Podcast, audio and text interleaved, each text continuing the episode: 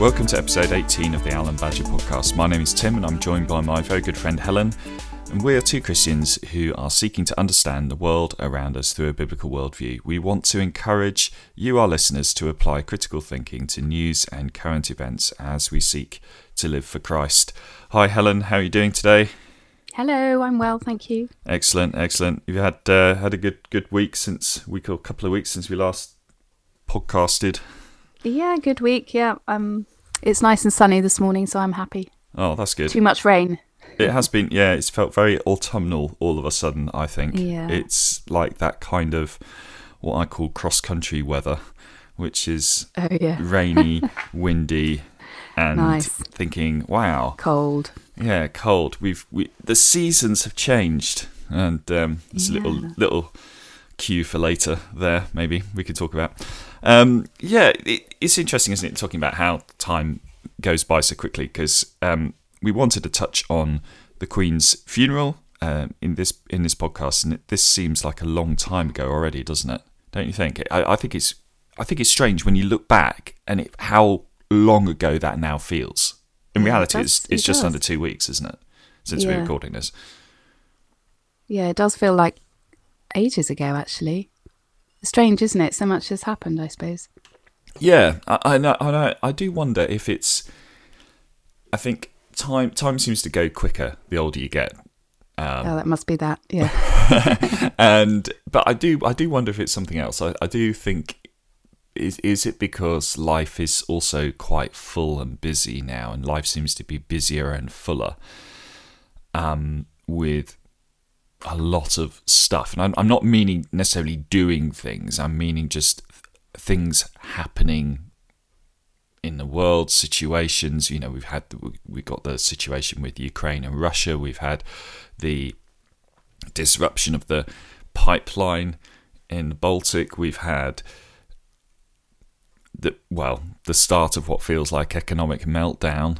Um, it, it, there's a lot of different things going on at the same time, and all these things are quite big deals in and of themselves, aren't they? And I just I think that sometimes that that help almost compresses time because so much is happening in in the same amount of time. So something a while ago, like the Queen's funeral, which was really big, just kind of almost feels like it gets lost a bit, yeah, which is weird.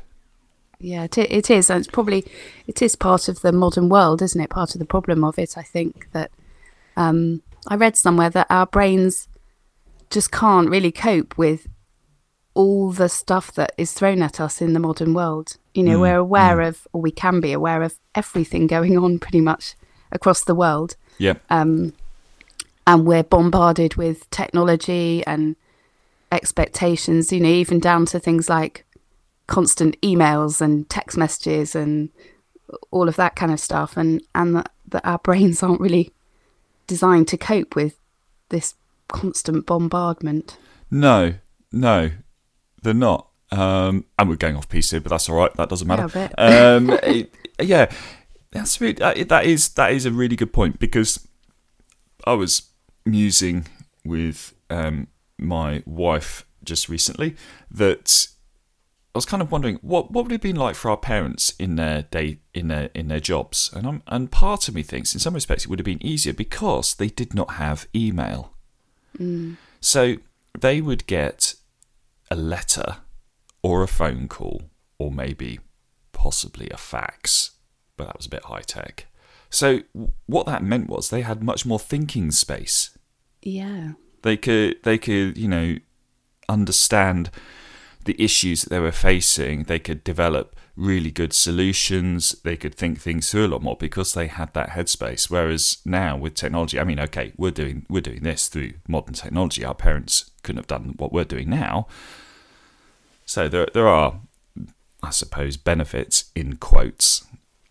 But do you know what I mean? Anyway, I mean, yeah, I do, I do. My my first job, I didn't have email, and um, you know, I've said before, I'm a bit old fashioned. I love paper, mm. so to sit and have no computer and just well, no, I did have a computer, but you know, no emails coming in, and just be able to focus.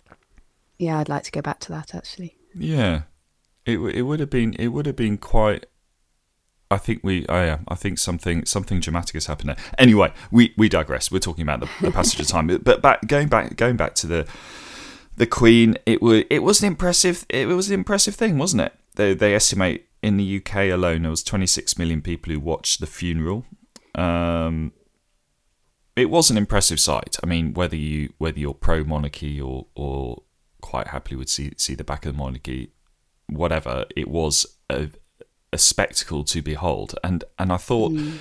it was quite astounding how it, it seemed, at least from watching on television, to go like clockwork for something of that magnitude. Um, that, yeah, that was quite. It did, it did, didn't it? And I, I did sit there thinking, actually, I'm really proud of what we can achieve in this country because I don't, I wouldn't say that very often. Yeah, you know that we could actually do that. You know, and and all the you know the marching and the bands and the um, those amazing chaps who carried the coffin. Mm, mm. You know the precision, the attention to detail. It was very impressive. It was. Yeah. It was very impressive. It was very impressive. And I was I was, re- I was reading about the a little bit about the, the Queen's coffin because I, I, I didn't didn't know this. Um, that it, apparently it's lead lined. Yeah. Um, and, and, my understanding is that, that one of the reasons for that, maybe there's multiple reasons, I don't know, but one of the reasons is because the Queen lies in state and is above ground for quite a long time. The lead mm. lining helps to seal the coffin, so this it's yeah. an airtight thing. But it also makes yeah. it incredibly heavy, and they estimate very, it between sort of 250, maybe 300 kilograms. And I, am presuming that doesn't include the Queen. So it's no yeah. wonder that it took these chaps, you know, a lot of care and a lot of a lot of them to to, to maneuver this this coffin around, um, which makes it all the more impressive, I guess. But the Queen's death it, it's definitely marked a moment in in our history, clearly, and that I don't think is is up for debate.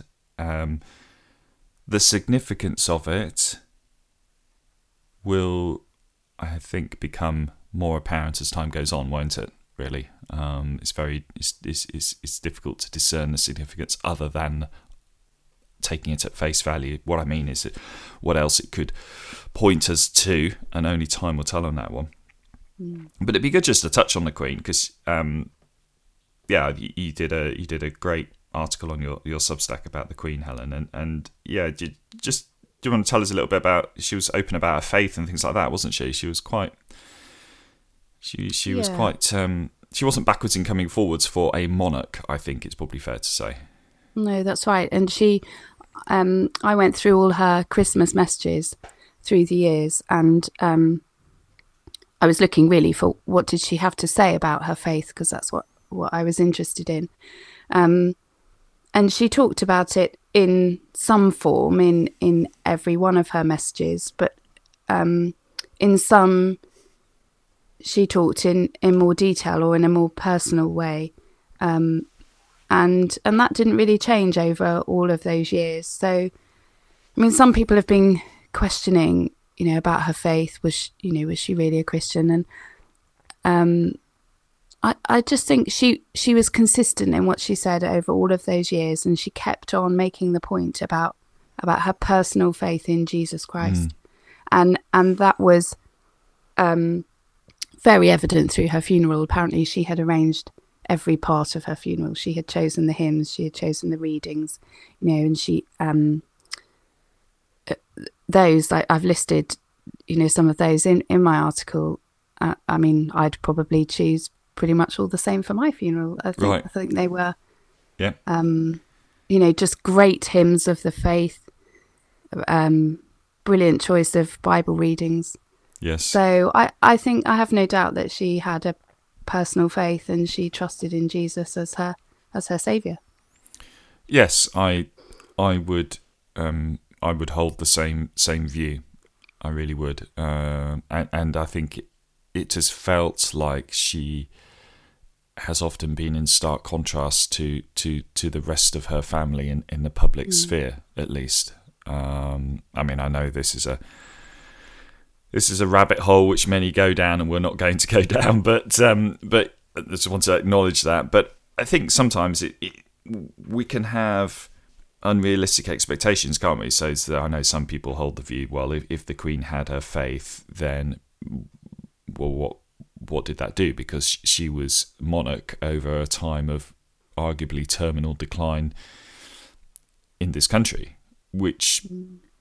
is true, but is I think that's perhaps putting unfair expectations on the Queen, given that we have a constitutional monarchy, and it's um, yeah, I, I think sometimes people people expect everything, don't they, without actually having a a realistic realistic understanding of how the world actually works. Yeah. Um, in other words, the Queen, in the circumstances that she was in, was doing a good job in terms of declaring the faith that she had. Um, whether she could have done more, I'm sure she probably could have done more because at the end of the day, all of us could always do more, couldn't we? But yeah, yeah. I think. Do you know what I mean on that one? It's it, there is a kind of there's a tension there, isn't there? I think. Yeah, there is, and and um, you know, what was our modern expectation of the Queen in her role? And I suspect it was primarily a, a kind of ceremonial role and a mm. representative role rather than you know what would have happened if she if she'd have stepped in and said well this particular your law you're about to bring in i'm not sure about that so no i think you should stop now and um, i don't agree with it so i mean she in theory could have done that couldn't she but in, in theory, so what would have happened? In, yeah, quite. In theory, she could have done it, but that would have led us into an unknown territory. I'm not quite sure what would happen in that instance.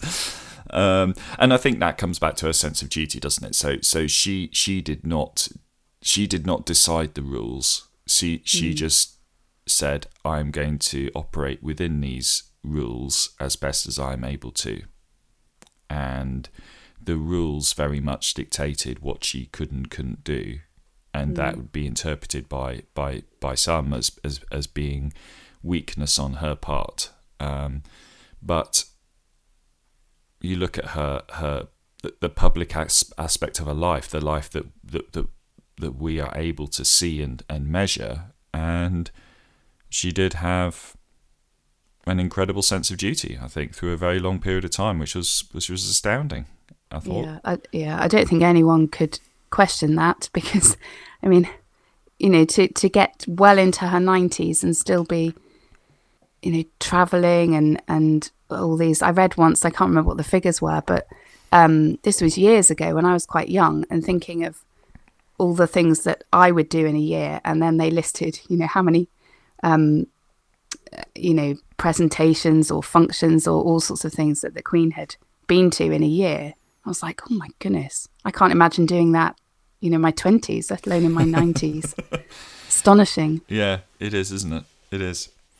So yeah, I think it's it's definitely it's definitely the the end of an era with um, the death of Queen Elizabeth II, um, and certainly I've pondered to myself for for many years. I, I've thought, you know, when the Queen does eventually die, that's going to be a significant moment for this country, simply because she did seem to express what sounded like genuine faith in the Lord Jesus Christ, which was so unusual to hear at the highest levels of public office in this country. Yeah. That mm. that it had to it had to be significant that when this person goes, it's not good.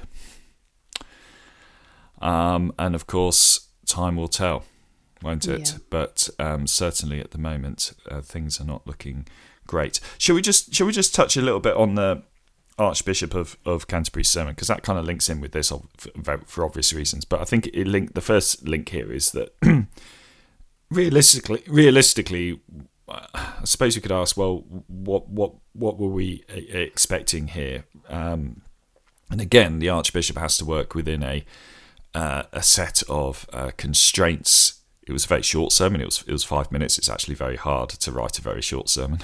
it's much easier to write a longer one, that's for sure. Um, but and he he said some. He said he said things certainly said things which hinted at, at at biblical truth, which was which was good, wasn't it?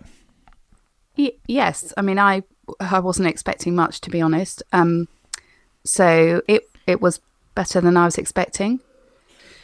Um, Yeah.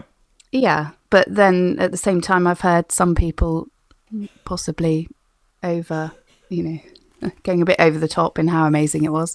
Uh, you know, he preached the gospel clearly to billions of people across the world.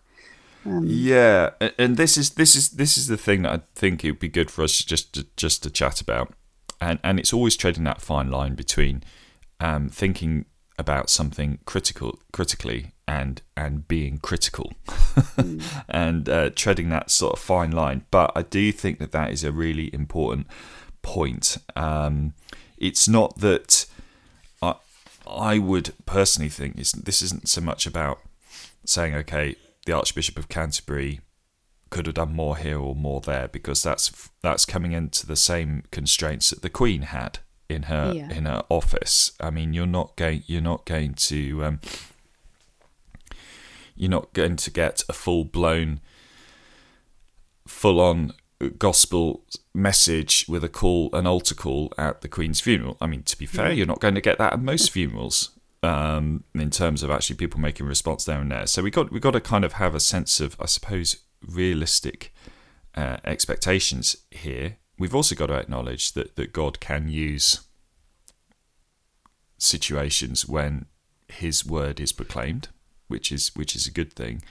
But like you're saying, Helen, there there are some who are saying, "Well, this was a fantastic, um, you know, a fantastic way of proclaiming the gospel to a very large audience on television." And this is where I think we have to say, "Hold on a sec, really? Are you sure about that? Don't you think?" Yeah, yeah. It's uh, well, I, yes, I think I think you're right. Um, yeah, it's difficult, isn't it? I think the main thing for me when I listened to him is I had, you know, we'd we'd just heard the readings and um, he repeated uh, the verse, "I am the way, the truth, and the life." Mm-hmm. and then but he stopped there and then he didn't say the next Yes. bit which is really crucial which is, is. no one comes to the father except through me and for me that was and he may not have even thought about it I, I don't know but for me that was like oh no but you really really need to emphasize that point and he didn't and for me that was a bit of a shame Well, that that would have been seen as a kind of a, a, a, a tinderbox thing, wouldn't it? In this country, you'd be looking at, at, at potentially offending lots of Muslims and people of other faiths because essentially what you're saying there is very clearly the only way to God The is the Lord Jesus Christ, is- which yes. is true. That is truth.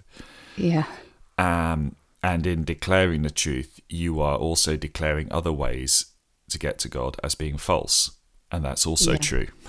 yeah um, but yeah, so so this this is where perhaps we have to dissect it a little bit. We have to we have to on one side we have we have what the Archbishop of Canterbury actually said, which we can, I suppose, make allowance for given the circumstances and who he is and what we know about the Archbishop of Canterbury, and, and that you know could be something we could talk about another time if we ever wanted to. But that is a different topic, perhaps and separate that from those who say, yes, this this was a great gospel gospel message, because it wasn't. no Let's let's just be honest here. It it, it wasn't, and and I'm I'm not saying that to be critical, just factual, because the gospel you can't have a genuine gospel pro- proclamation without a call to repentance, without a call to turning away repent believe baptize be baptized. That's you know that is that is essentially jesus telling us the hmm. the ingredients of the gospel message. So there is this worrying tendency within large parts of the church to say oh that was a great gospel message. And thinking hold on a sec.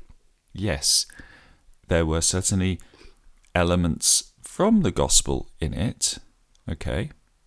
And there was certainly truth from the Bible proclaimed, which is always a good thing. Yeah. But to say that was a great gospel message, that's not the case because, you know, it wasn't there. Um, and and I think we've got to be, we've got to hold fast to what the gospel is, don't you think? I think it's really Yeah. key for us. Yeah. Yes, and um, you, you know, it's it's easy to have um, messages that that don't that aren't prickly, that Mm. don't make people uncomfortable. Um, Oh yeah. and I and I think that's that's I think that's what it was. You know, the the little extra bits that I would have liked to to emphasize or just would have been challenging, would have been, uh, you know, It would it would have been, wouldn't it? It would have Yeah. been it would have been it would have been a challenge. Um, so I think I think we just have to use this as a as a as a reminder to one another that we've got to remember we cannot. Our job is not to make the gospel more palatable. That's not our job. Our job is to proclaim the gospel, and then God does His supernatural work through the Holy Spirit in convicting people and enabling people to respond to the gospel in the same way that He's done in our lives. That's our role. Our role is not to change the message, our role is to No. give the message. But in order to give the message, we've got to understand the message we're going to give. And you don't leave bits out, because if you leave bits out, you're not then giving the message. yeah, And you're in danger, potentially, of giving a false message, which is going to have a different outcome. Um, so we, we we have to we have to be really on top of this. I think. Um, let shall we move on? Shall we move on? Because there was there was a there was another um, observation. I, I was drawn to this one by a really interesting guy called Nick Franks who um, does a podcast with his wife called Into the Pray. We've mentioned this before. We'll link to his podcast in our in the in the description uh, and the notes for, for this podcast. Um, do do check check him out. He's really good. He's really good. He's a he's he's sound, isn't he, Helen? he is. Yeah, and he's not afraid to say things that are a bit prickly and a bit challenging. No, he's not. And he he drew my attention to Pete Greig, who is a, a well-known um, church leader, uh, Christian leader in, in in this country, and he'd done a um, article in in Premier, and I think you know Premier tends to be sort of quite uh, what's the word middle of the road. Um, how would you describe it? Maybe that's the wrong phrase. I'm trying to be derogatory. I'm just trying to explain how I'd, No, no, how we uh, how we describe it, um, and um, tries to sort of tread the kind of the, the yeah the, the middle line, I guess. Keeping you like. everyone happy. keeping Yeah. everybody happy. Yeah, it's, it, it would see itself as a as a as a as a broad church.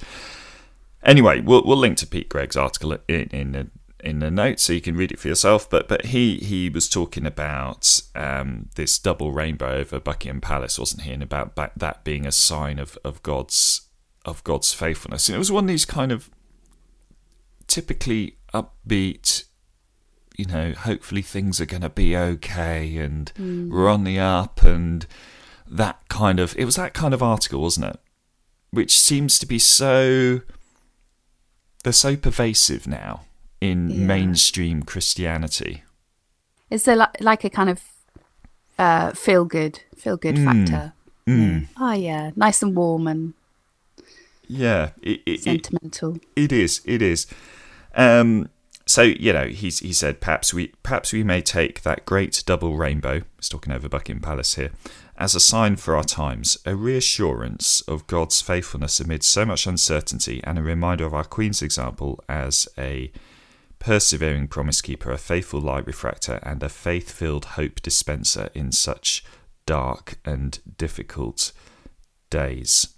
Now, I would uh, certainly agree with Pete Greig in that a rainbow does remind us of God's faithfulness. That's certainly one of one of the things that immediately comes to mind when I see a rainbow in the sky. Uh, Do, do you have anything that you think of when a rainbow comes into when you see a rainbow, Helen? If you ever see Um, rainbows, because it only rains in your part of the world, doesn't it? I'm not sure Yeah, the sun does- actually it- shines. It does rain quite a lot actually, but the sun shines too. So yes, we do see rainbows quite a lot, and um, yeah, I love rainbows, and I- and I certainly think of you know God's promises to us uh, when I see a rainbow. Um, and you know, unfortunately, I always think of the kind of reclaim the rainbow. That's that's what the rainbow stands for. It's you know has spiritual significance. It does. Um, yeah. It's not a, you know, it's not representing a pride flag or anything else. no. Um, No. Interestingly, actually, in in in the um, in 2020, you know, everybody had these. Not everybody. A lot of people had these rainbows in their windows saying "Thank Oh, you, yes, NHS." like the NHS and it was like a, rainbows. it sort of got taken back as a symbol of hope, didn't it? Do you remember that? It was just Yes. really quite. It was one of those moments where you think, "Hold on a sec, um, this is a kind of this is both a weird thing and a good thing in the sense that it's taking it away from something that's profoundly evil." and yeah. ma- making it into something that's really good. Well, yeah, even if it's kind of missing the mark slightly, you know. Do you remember that? Anyway. Yes, um, I do. I do remember it because my children drew rainbows, and, and we we did it slightly differently, and we we put messages about God's promises and and His faithfulness. So yeah, we thought you know it's kind of also you know no, we don't want the rainbow hijacked again. It's not representing the NHS. It's not what No, it's not. No, it, what it is. no, yeah.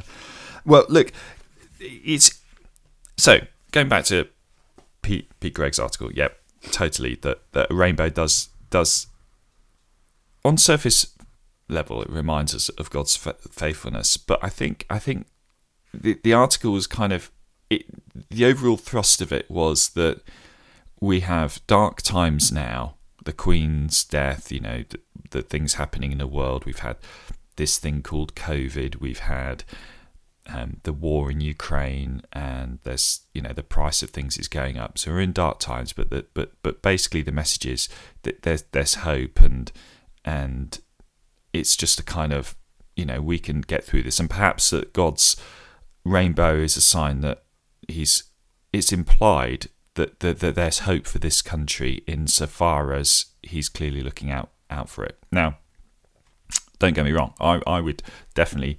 Um, agree that there is hope. I would definitely agree that um, God cares beyond my comprehension for, for, for, for this country. However, and there's some really big howevers here, I think we do miss the deeper and much more important message when we see a rainbow because you have to go back to Genesis to understand what it means. So, a rainbow, as, as I guess most of our listeners would know, came after the flood, which was an act of God's judgment on a world that had turned its back on Him. Mm. And it was an act of judgment where only a handful were rescued. So, I would say that yes, uh, on a very kind of simplistic level, a rainbow is a reminder of God's faithfulness, but actually, a rainbow is a reminder of God's rescue and his judgment. And that's a far more powerful message. And if I was looking at a rainbow over this country, over Buckingham Palace, that's what I would be coming away with. That this is a reminder that there is judgment coming, that this is a reminder that there is a means of rescue, and we need to act on that. Other and that's very different message to saying this is God's sign of faithfulness and there's hope, which lulls people into, I'm afraid, a terrible false sense of security. Yeah, yeah, and I, I think so absolutely, and um, that's what I'm feeling at the moment. It's it's quite hard to explain. Um, that's what it feels like to me in the church generally at the moment is uh, a kind of well, exactly as you explained that um, this kind of full sense of security and um, everything will be fine. Just you know, we trust God and God is faithful. Mm. God loves us, and kind of let's get our heads down, get back to normal. Yeah. On we go. Yeah. Um, whereas I I feel like we need to stop and and think really is perhaps God is trying to say to us, yes, absolutely, I love you, um, beyond measure, but you need to stop and you need to look at what you're doing. you need to exactly. you need to see what you're becoming in this country. And you need to turn from that and you need to follow me again. Yes. I, I think it's much more likely, you know, if that if that rainbow was a sign from God, I think it's much more likely to be a warning sign for us. You know, a kind of wake Totally up agree. call and you know, I'm here and I want to save you and I want you to turn to me. But, you know, you need to understand the consequences if you don't. Yes. And the consequences have happened in the past and they the Bible is very clear will happen in the, in the future. Jesus says in Matthew 24, and by the way, you read the article, Pete Greig's article, he, references Matthew 24, and it's interesting because he references it in a kind of, it almost feels a slightly negative way, like, oh, Matthew 24, Jesus talking about wars, rumours of wars. It's like, really? Yes, Jesus does talk about that. Why? Because he wants us to look to his return, which is tremendously exciting, but we'll talk about that in a, in a little bit. Anyway, but Matthew 24, Jesus says this. He says, As it was in the days of Noah, so will it be at the coming of the Son of Man. Now, there's your link to the rainbow. there's your link to the rainbow. Um, the rainbow, you know, in Genesis, it's a sign of God's covenant that He will never again cut off all life on the earth from a flood. It's very specific to a flood. And I think this, as you were saying, Alan, this should point us towards repentance. This that God is the one who judges and He acts in judgment, and He is also the one who saves. He is the one who has graciously given us his son, the Lord Jesus Christ, but that means of rescue from God's judgment. That's that's a that's that's the message of a rainbow. Hmm. just just just distilling that down into faithfulness is a nice fluffy term. Sorry, but that's that's way wider the mark. It's, it's too shallow, isn't it? Oh, it's unbelievably There's always shallow. much more Yeah. depth to what God has to say. Yeah. And furthermore, you know, a double rainbow, as it was in this uh, photograph, perhaps is a double reminder that God dis- once destroyed the earth through water and won't destroy it through water again. But the Bible tells us that the earth will be rolled up, as it were. It will finish. And it tells us that God will judge the earth. So it's a double reminder that there is judgment, but there's also rescue and that's where your hope is. Your hope is not in a kind of fluffy idea that, like you're saying, Helen, everything's going to going to be okay. Because if you have, if that's what you go with, it's not going to be okay. That's a lie, unfortunately.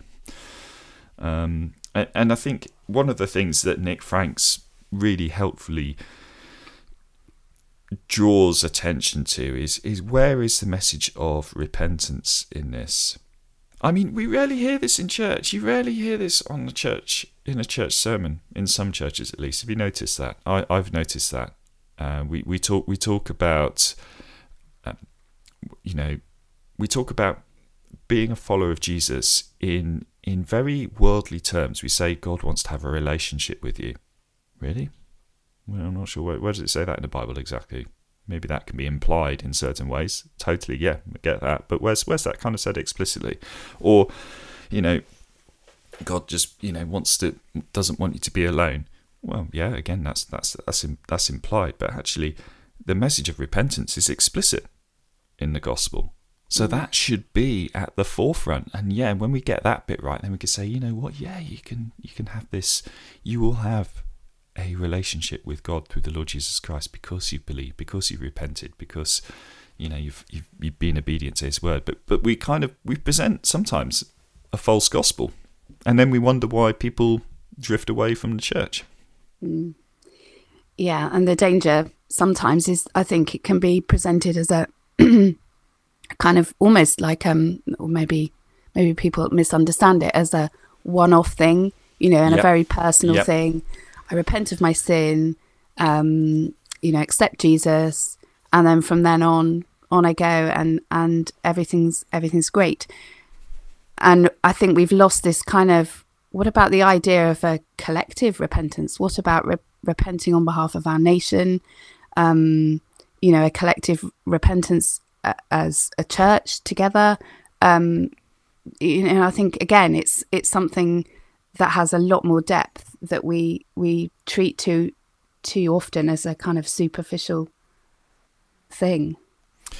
Yeah, it does. I mean, we, we have we have collective collective um, socially engineered repentance, don't we? For things like in the church, you know, wringing its hands over over slavery, um, mm. for example. And slavery was a terrible thing, but then the flip side is that this country was at the forefront of abolishing it, mm. which is often glossed over and, and conveniently not talked about. And plus the fact this was a long time ago now, mm. and and you know we we that but there are but there are many things we're doing today uh, as the body of Christ, which we shouldn't be doing. And and mm. we got to, you know, we got to let's let's start today, shall we? Let's let's start with the things today. Um, but yeah, I I totally I totally agree. And I, th- I think we just just by way of encouragement to you listening is that when you when you're explaining the gospel to somebody, maybe to a, to a friend, or it could be you could be involved in something evangelistic at church, don't shy away f- from saying it as it is. Because the gospel is really simple at the end of the day. We've got this problem called sin, which has separated us from God. By default, we're facing the wrath of God. That's the default position. And God has provided his Son, who died in our place, took the punishment upon himself, faced God's wrath on our behalf, and we put our faith and trust in Him. We turn away from the things that displease God. And that's a continual turning away. We have to keep doing that as we walk with Him and putting our trust in Him on a daily basis for the forgiveness of our sins. And then we are being saved. We are saved and being saved. It's a process called sanctification, and there's justification in there. But yeah, I mean, it's don't just present the gospel to somebody as God wants to be your mate. Yeah. you know? Um don't yeah. And and see what God will do. When the thing the amazing thing is when when we kind of we do encourage people by actually saying, look, this is what the Bible says, this is what this is what Jesus has done for you, this is a situation, then you're allowing God space to work. And it's amazing what he'll do when something like that mm. happens. But anyway, that's a slight a slight di- digression. Um, but that that article I think is um, is interesting from what it it doesn't it doesn't say, and, and I think one of the other things that we should be hearing from prominent church leaders is not oh it's going to be okay, but oh this is this is an opportunity to actually come back to the true message of the gospel isn't it? This is, if you want to take a moment momentous occasion like this, then capitalize on it by saying, okay, yeah. let's wake up to actually the true message of the gospel and let's be fearless in proclaiming it. Because death reminds us that there is an eternity and we're all going to die. Unless we're still living when Jesus returns, of course. That's the only exception to that. And wow, I mean, yeah, we got to we got to put put things in perspective a bit more. I mean, we talk yeah, about yeah, definitely. Don't well, don't, don't, you think as well um, that uh, I think again, I would say this applies on a personal level as well as on a much um, bigger level. That the gospel is about trans a message of transformation. So Jesus calls us to repent mm. and to turn from our wicked ways and to turn to him and to follow him and um what he promises is not is not us just kind of staying as we are then but tr- absolute transformation yes to into becoming more and more like him um exactly and, and that surely the same message holds for for our communities, for our nation. You know, if we will only repent and turn to Him and follow Him, then God will transform this nation. He will. He will. And you're absolutely right. That's such that's such a, a good reminder that it is it is personal transformation, and in personal transformation there is collective transformation. And and yeah, yeah, I think that is that is that is such a such a good reminder, Helen. Um, and that's how that's how, like you say, communities have been would be genuinely transformed. Um, and so often as a church, we want to see transformation on the world's terms, yeah, which is so sad.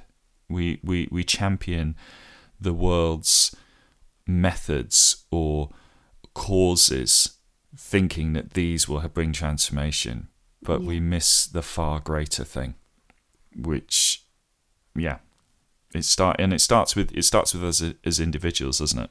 Yeah, it does, and we've we've got to believe in the church that we are the ones who hold the answers because people are questioning and people are looking for answers. And yeah. the world doesn't have those answers. No. And we have them in the church. Yeah. and if all we're spouting is the world's answers, it's a lie. it, it is. It is. And we're, we're, fail- we're failing those around us. I mean, at the moment, you know, in in the news, we've got talk about we've got bailouts, we've got emergency measures, haven't we? We've got we've got all sorts of drastic actions which the world is taking in a time of trouble. Well, what better springboard, perhaps, than to talk about God's rescue package mm. in the Lord Jesus Christ? Yeah, which absolutely. is far beyond that. That's the kind of thing we need to be we need to be getting out there. And, and I think to top to kind of sit I'm not sure over that is the right phrase, but but to, but to kind of all this to point towards is the return of Jesus. And again, this is a message which of all people, we are the closest to Christ's return of all humanity right now. There is nobody closer than us. Yeah. Obviously, if you're listening to this podcast in the future, then you, you will take our place. But but um, the point is, surely we should be saying Jesus is coming back, and it's sooner now than it ever has been. Yeah. And we should be getting ready for that, and we should be getting others ready for that because you know, if you're not trusting him once he's come back, it's too late. Yeah. It's another opportunity that we're in danger of missing, isn't it? Yeah. And it's just like, for me, it's just like what we've talked about before with um, how so much of the church missed the opportunity during the whole, you know, the COVID years of the fear of death that was everywhere. Mm. And so much of the church perpetuated that fear instead of using that opportunity to tell people death is real, but that y- y- you do not need to fear death. Exactly. Exactly. It it was it was the opportunity given on a plate, on a yeah. massive platter, saying, "Here, use this," and everyone went, "No, we just actually need to lock down and stay safe and uh, follow the rules and get vaccinated or whatever. It's like, good grief, you've really missed this one. But we mm. mustn't do that again. We can't make that mistake again. And there will be opportunities to make the same mistake, unfortunately. And we've got to be savvy to those, I think, haven't we? Yeah, yeah. Yeah, but yeah, yes, yes, yes. So, so true, so true. Shall we? Shall we move move on to um, David Scott? Do you want to take us take us through a little bit of this and Yes, yeah. So this is um, this is a different piece by a chap called David Scott, and um, this was published on the UK column site, which I can highly recommend, and we'll put a link to it again. And it was it was quite a sobering piece, certainly a very different tone from the one we've just talked about. Um, and I, I, suppose the overall um, message in it, I think he was looking at what could the Queen have done differently? So mm. he mm-hmm. he makes the point that he had great respect for the Queen, and he absolutely um, concludes that she had a personal faith. But but he also talks in the piece about the ways that he was disappointed and and the ways that he'd hoped that she might have done things differently or spoken up um, about the corruption in our nation, and and he thinks that that was that was an error on her part. Um, yeah, yeah. One one of the one of the bits that, that that struck me about that was he talks about the legislation which was which brought the UK into the um, the EEC. Um, was that the European Economic Community? I think wasn't it? Um, which Yeah. which which later became the European Union. And this legislation effectively gave EU law supremacy over UK law. And this was actually a breach of her coronation oath. And his, his question was, well, why didn't she raise the alarm?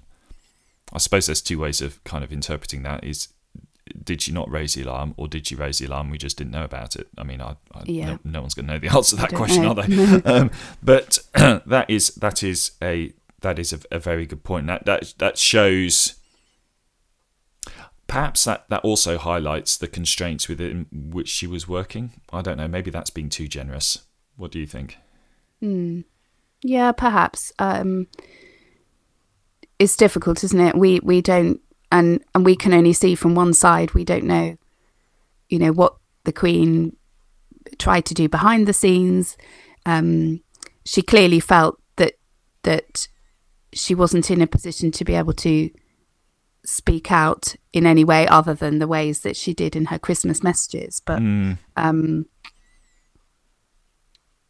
yeah, what, what one of the Christmas messages that um, uh, that I'll just read a piece from actually, which uh, for me it was the the most impressive of them all, and this was in 1957, so it was quite early on. Um, and I think there she she was trying to speak out, um, and I think I've said before about this. She had quite a bit of flack for it. So if I just read this, have a listen. She said, It is not the new inventions which are the difficulty. The trouble is caused by unthinking people who carelessly throw away ageless ideals as if they were old and outworn machinery. They would have religion thrown aside, morality in personal and public life made meaningless, honesty counted as foolishness, and self interest set up in place of self restraint. Today we need a special kind of courage, not the kind needed in battle, but a kind which makes us stand up for everything that we know is right, everything that is true and honest. We need the kind of courage that can withstand the subtle corruption of the cynics, so that we can show the world that we are not afraid of the future. wow when did she say that 1957. Wow. there, there's a lot of good stuff in there, isn't there? About, yeah, I guess I kind of think what went wrong because I don't think we we heeded that, did we? Looking back, history doesn't, as a nation, sadly, I don't think we we we we took those words to heart as we should have done or could have done. Um, but yeah, Yeah. may, maybe this is maybe this is where the Queen did well insofar as she she couldn't speak up about um, constitutional issues. So, like the fact of the EU law having supremacy over UK law and being a breach of a coronation oath as an example of that. And there'd be many other things that she couldn't talk about, perhaps. But what she could talk about was her personal faith, because it was personal to her. And so, in mm. that way, she could do something which she seemed as making a difference, or at least putting a a marker in the sand to say this is what I believe is right. And and and maybe in doing that, she she served the country in the best way she could. Uh, and in an ideal world, it would have been great to have somebody who would also do that and say, you know, we can't have our legal system dismembered in this way through a an undemocratic, um, supranational governmental system that nobody's asked for, called the EU, for example. Um, and it would have been great to have that input as well. But to, for her to input on the spiritual life of the nation, I think was significant, wasn't it? Mm. Yeah. Um, yeah. and she, David Scott talks about how how she presided over the decline of Britain as a great nation, which which is which is true, but but he he also says she presided over it but did not cause it. Yeah. Um, and he describes her as neither a leader nor a risk taker, but which but but instead a, as a faithful servant of the United Kingdom and the Commonwealth, and uh, she kept doing that until the end in faith mm. and duty. So yeah, I think it, it, it's a tricky one ultimately because we're we're not privy to everything that goes on. No. so, so in that that regard, you can only you can only make judgments on what people say in public, can't you? Yeah, yeah. Well, there's one bit I think that that was really interesting in his article where he talks about um, what Boris Johnson had to say in his speech in the House of Commons um, on the death of the Queen. And and in one bit he says she was the figurehead of our entire system, the keystone in the vast arch of the British state. Mm. And then David Scott says, but the vast arch of the British state is corrupt and rotten, lies abound, falsehood is built upon falsehood, reason has been jettisoned and prejudice substituted mm. for it. Strength, integrity, and courage are not to be found, and in fact are actively elim- eliminated. The Queen, whether she wished it or not, has been made a figurehead for a system that at its core is in rebellion against truth and justice. Yes. And then he goes on to say the reason we love the Queen is exactly because she was not the keystone of the state. It was because she was Elizabeth, a girl, a woman, a mother, a grandmother, and a frail old lady with sparkling eyes. We loved her because of her humanity, her warmth, and her modesty. Yes, yeah, that's that is a very, very good summary there that that David Scott writes and again, it comes back to it comes back to acknowledging the truth and reality of the situation and not dressing it up to be something it isn't and not being sentimental about it, which we are so prone to do, aren't we? Yeah. Um, and this is not so that we can point the finger, but it's so that we can understand the importance of truth and understand the importance of standing for truth. And uh, sadly, yeah, the British state is corrupt and rotten. That's a sad reality. It's, the British state is not alone in that. But but yeah, it's sad but true, as the saying goes. Anything else on that one, Helen, or should we should we should we move on? No, let's move on. Okay, well, it should be good to kind of, as we're kind of coming into land a little bit, just wanted to touch on um, King Charles. Now, you, in your kind of farming background, it seems to a, a lay person like myself, a layman like myself. Can't believe I just said lay person, lay, layman by myself. Um, um, that he he's done done quite a bit for farming. What what's your, what's your take on him as a as a person linked with the rural community? Yeah, well, I have actually met uh, when he was Prince Charles. I met him quite a few years ago now in my work okay. in farming, um, yeah, had had conversation, good conversation with him. Um, so what I would say, you know, obviously I I never knew him well, but um, but I know many people who have spent time with him and who um, I think it is fair to say he is passionate about the causes that he believes in. Mm. Um, and I think um, farming is is one of them, I, I know for a fact that he loves nothing more than being out on the farm laying hedges. Okay. And wh- when he, my brothers in law have met him as well when they've been hedge laying.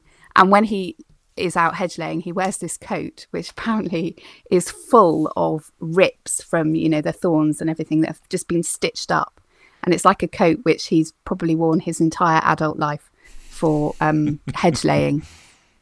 Um, and so he's someone who likes to get his hands dirty. He really, really loves farming and the countryside, and he's passionate about it.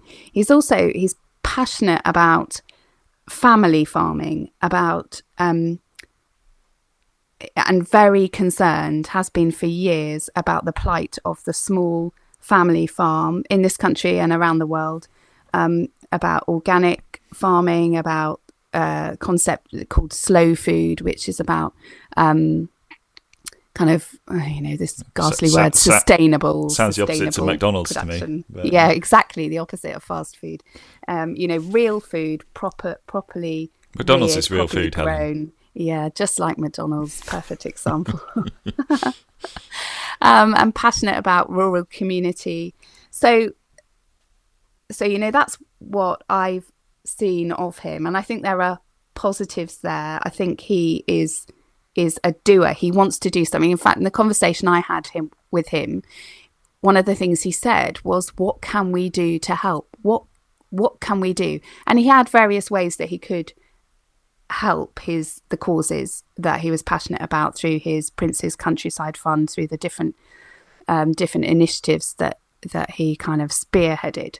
But he always seemed to be someone who wanted to do something to help and to make things better. Um, okay. Now, that sounds good. That's all good and that's all positive. Um, but what I've seen, I think the danger is that that passion can be, if that can be captured, it can be kind of manipulated, and and that's my worry is that that's what mm. what has happened in recent years. Okay, that's interesting. That's interesting. That's really helpful to hear that. That's really helpful. Um, and I think I think we ha- we have to just just by way of just reminder and marker hit marking marking as a point here. It is all too easy, especially in kind of evangelical Christian circles, to to want people we believe in to be the total package for people to get absolutely everything right, to, to be to be completely 100% sound in everything. That ain't going to happen. There's only one person who's walked the earth who's like that, and that's the Lord Jesus Christ. Yeah. So, so I think there is always the element of looking for where people get things right, but at the same time, like you've just said, Helen, so importantly, we've got to weigh that up against the bigger picture and, like you say, how how things can be captured and and people shifted in their approach so that their overall trajectory shifts. And this is this is the point isn't it? Where where where does where does that person's life point to? What what what do their actions point to? Is it is it a good good good heading? Are we on a good heading? Or is it slightly suspect um, one of the things that that interestingly Charles has been noted for is is defend being called defender of faiths plurally. Um, I've certainly heard that in the past, but but he he himself, when you look at what he himself says about this, he he feels he's been misrepresented about it. Um, and and is he actually says you have to come from your own Christian standpoint in the case I have as defender of the faith and ensure that other people's faiths can also be practiced. So I thought that was worth mentioning because he does get. I've certainly always he's been noted as by Christians, hasn't he, as being defender of faiths, and we think, oh, we clocked yeah. that one. This is a shift from the Queen as defender of the faith. And the word, the little word "the" is very important. If you say defender of faith, that's the same yeah. as def- saying defender of faiths. It's the faith is the key bit in that. Um, but yeah, that, I thought that would just be worth mentioning because that's quite a common thing, isn't it, in Christian circles? Yes, that's quite a, a criticism that's him. been yeah that's been uh, laid at his door for many years now. Um, I think one of the other things that I mean I'd like to look into a bit more, um, but that I've heard and again isn't generally talked about in Christian circles is that he's I mean he's apparently much more what you might term high church than his mother and drawn okay, to the right. orthodox tra- traditions in Christianity, and that was through the influence of his father and I think in theory this could be a positive thing that he's a, a great traditionalist and and passionate about standing for timeless values rather than you know progressive liberalism. Um, and and the person I was reading uh, quoted many examples of organisations that he's chosen to, um, you know, to be associated with that are on the kind of um, traditional and orthodox end of the the kind of Christian spectrum, for want of a better term. Um, and I think that's that is quite interesting. And and again, I think it it sort of it, it may depend with him on on who who then is influencing him and and kind of um, capturing that passion and and that could be used for good or ill depending you know depending on what way it goes. Yes. Yes. And and this is this is where this is where kind of words and and actions come into play don't they? Because it's easy for us to say things and then do something that's contrary to that, and the, mm. the, same as that applies to us, it will also apply to, to King's Charles. And I think where this is kind of where one of the things that you're kind of pointing to here is is his connection with um, the World Economic Forum. Mm. Now, um, look, let, let's. I just want to say something about this first of all because this irritates me a little bit. I have to be honest. Is many will say, "Oh, you know, it's a World Economic Forum. It's just you're making you're making a big deal out of nothing here. It's like okay, well, if you're making a big deal about in nothing, if the if the WEF is of no consequence, then then why do business leaders of multinational corporations, presidents, prime ministers, kings attend it? if it's of no consequence because they wouldn't attend something of no consequence. So I think we just have to kind of just lay that broad um, foundation here as to why we should at least consider this and pay a little bit of attention because I think it'll be important. And interestingly, King Charles or Prince Charles at the time was speaking at the launch of the the WEF's Great Reset. So the term Great Re- Reset, they um, they own it. It's not made up thing. It's genuine. And this was back in June 2020. And uh, uh, Charles said there is a golden opportunity to seize something good from this crisis. Global crises know no borders and highlight how interdependent we are as one people sharing one planet. Unless we take the action necessary and build in a greener and more inclusive and sustainable way, then we will have more and more pandemics. Now, actually, there's a lot that's implied in what he's saying there, which is of, of actually of, of, of great concern. And this comes back to what you're saying, Helen, about how people can be captured and used for purposes which are not good. Um, and the Great Reset itself, in in the WEF's terms, is is is a commitment to to join to jointly and urgently build the foundations of our economic and social system for a more fair, sustainable, and resilient post COVID future. And goes the reset information goes on to say as we enter a window of opportunity to shape COVID 19 recovery, the Great Reset will offer insights to help inform all those determining the future state of global relations, the direction of na- national economies, the priorities of societies, the nature of business models, and the management of global commons. If you think that's of no significance, then I would suggest you're not paying attention. Because this is the aims of an organization who has the ear and influences world leaders and mega corporation business owners and leaders and thought leaders. Uh, and yeah, th- this we have to we have to recognise this, don't we, Helen? Yes, we do. Yeah, and and I think it's deeply concerning. It is. It is deeply concerning, and as a church, we should be aware of this simply because we need to spot how this thinking creeps into the church. You know, we've got things like intercessors for climate change, which came across a while ago. We've got uh, eco churches. And I'm thinking, this is not, that's not the gospel. It's not the church's remit, I would argue. What do you think, Ellen?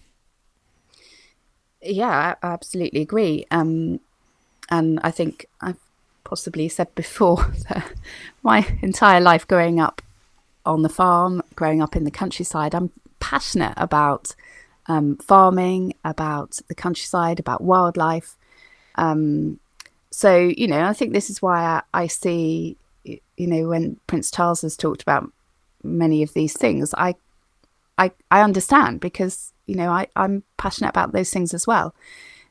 But the difference I see is that um, he's almost, he seems to have almost lost his focus on on what in that is important and and and now he's following this this great reset mantra um this kind of net zero utopia mm. which actually is is a globalized um vision which is a million miles away from the kind of local community, local mm. answers, mm-hmm. um, local responsibility, yeah. which is what he and and traditional values, which is what he stood stood for or seemed to stand for, and and that's you know that's what I see has been happening in the church. When years ago I, I was like, why why are we not you know why do we seem to we seem so far removed from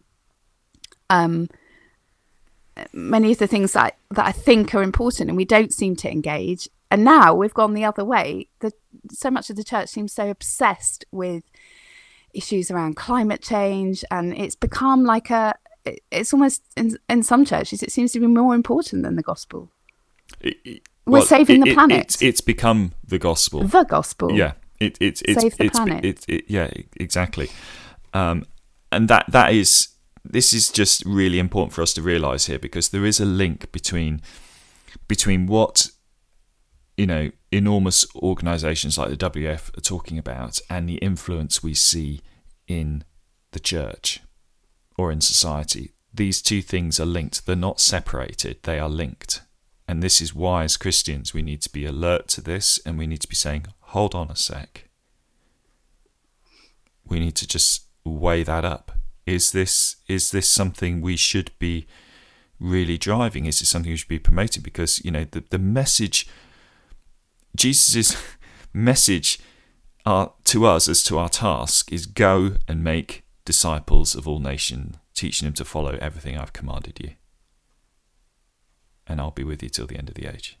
Jesus is clear. He's, it, it, that's it that we have a core message we're supposed to focus on that and and what what we're seeing increasingly in churches is them just adopting a sort of a pseudo gospel which all it does it makes them more acceptable to the world yeah well that's not gonna that's not gonna help anybody i'm afraid. It'll just make you it might make you feel warm and fuzzy inside. You might think you're doing a great thing. And you'll have to do theological gymnastics to get to your your viewpoint. But it's it's a tragedy, um, and and the two the two things here are linked, and people in churches, Christians in churches, need to see that. Because it'll happen more and more. I think, and we saw that happen uh, in 2020 where churches, large, large, large amount of churches, myself, my church included, simply became a kind of a mouthpiece for governmental health policy. This is hmm. exactly the same thing. Um, so I think how would we conclude for, for King Charles? I I'm tempted to kind of say number one, pray for him. Yeah, that's that's important. Um, number two, watch. Watch what happens. Pay attention. You don't have to be um, uh, obsessed by it or consumed by it, that that'd be a bad thing. But but just but just pay attention. Just just just discern the direction of travel, and um, and and and watch what what happens in your church as well. Stand up, but always be saying, look, our mission is to point people to the rescue that's found in the Lord Jesus Christ. That's our mission.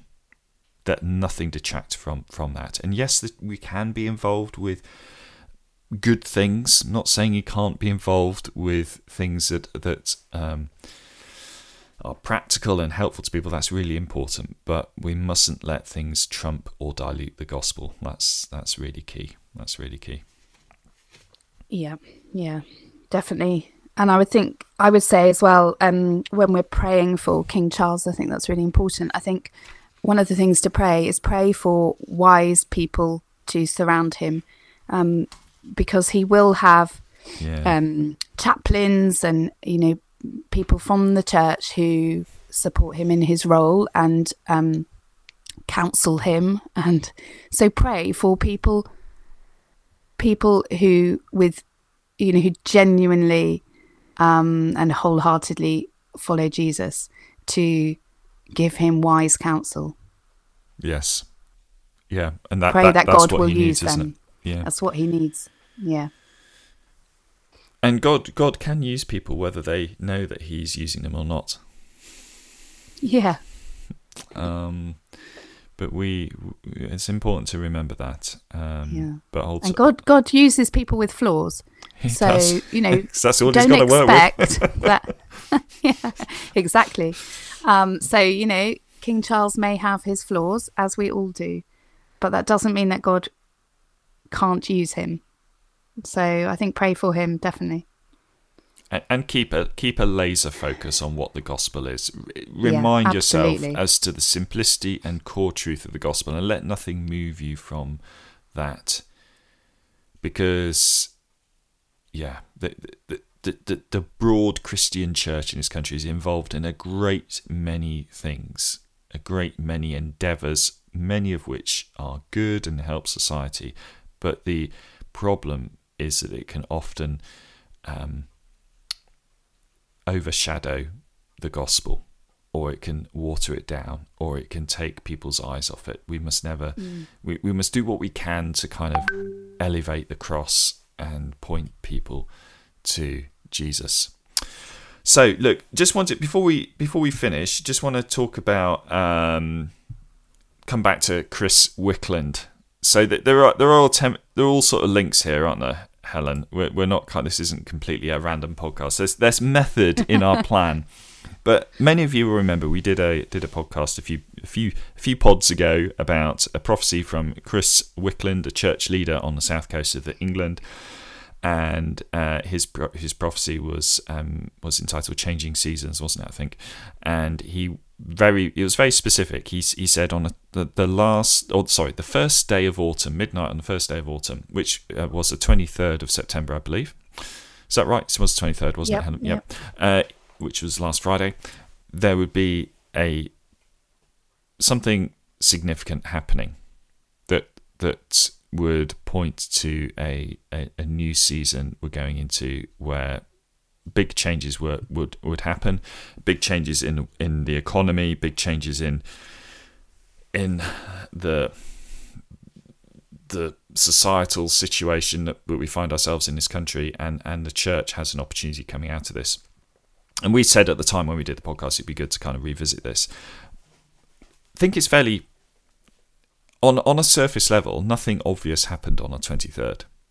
Now that's not saying that something didn't happen, but you know we didn't wake up the following day and there was like complete financial collapse or there was no power or anything kind of crazy like that, did we? So, but that's not to say that something necessarily didn't happen. We we don't know yet, but but I think that's worth pointing out first of all, isn't it? It, it wasn't. It didn't feel. I'm still yeah. I'm still wondering what how that how that's actually panned out in reality. Do you have any thoughts on that one? Any observations?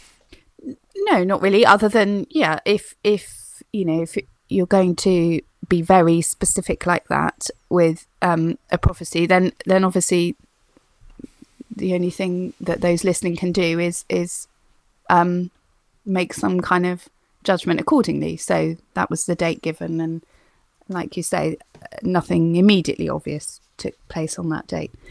But also, like you say, that doesn't mean that a shift may not have taken place.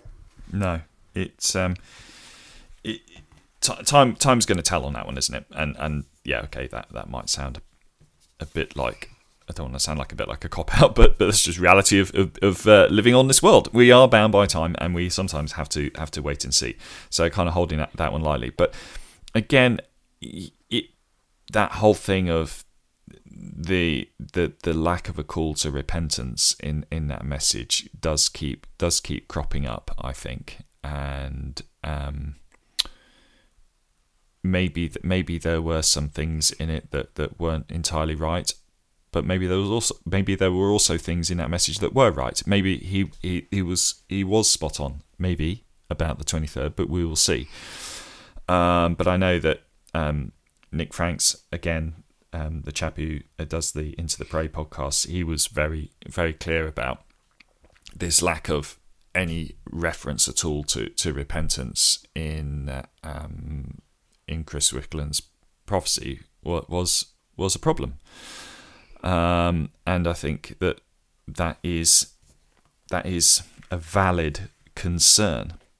And I'm reminded of the the, the passage which uh, Nick referred to uh, in 1 Thessalonians chapter 5, where it says, Do not put out the Spirit's fire, do not treat prophecies with contempt, test everything, hold on to the good, avoid every kind of evil. And that's what we need to do here. We need to test everything. Um, and to test something is not is not saying, "Oh, this thing is wrong." For a prophecy to be tested is, is not to question it in its integrity. It's to see if it has integrity. It's to see if this thing is right. It's a good thing to test. It's what we're called to do. So we must must test prophecy. We can't just accept it just because it's been it's been uttered. We need to test it, and we need to hold on to what is good.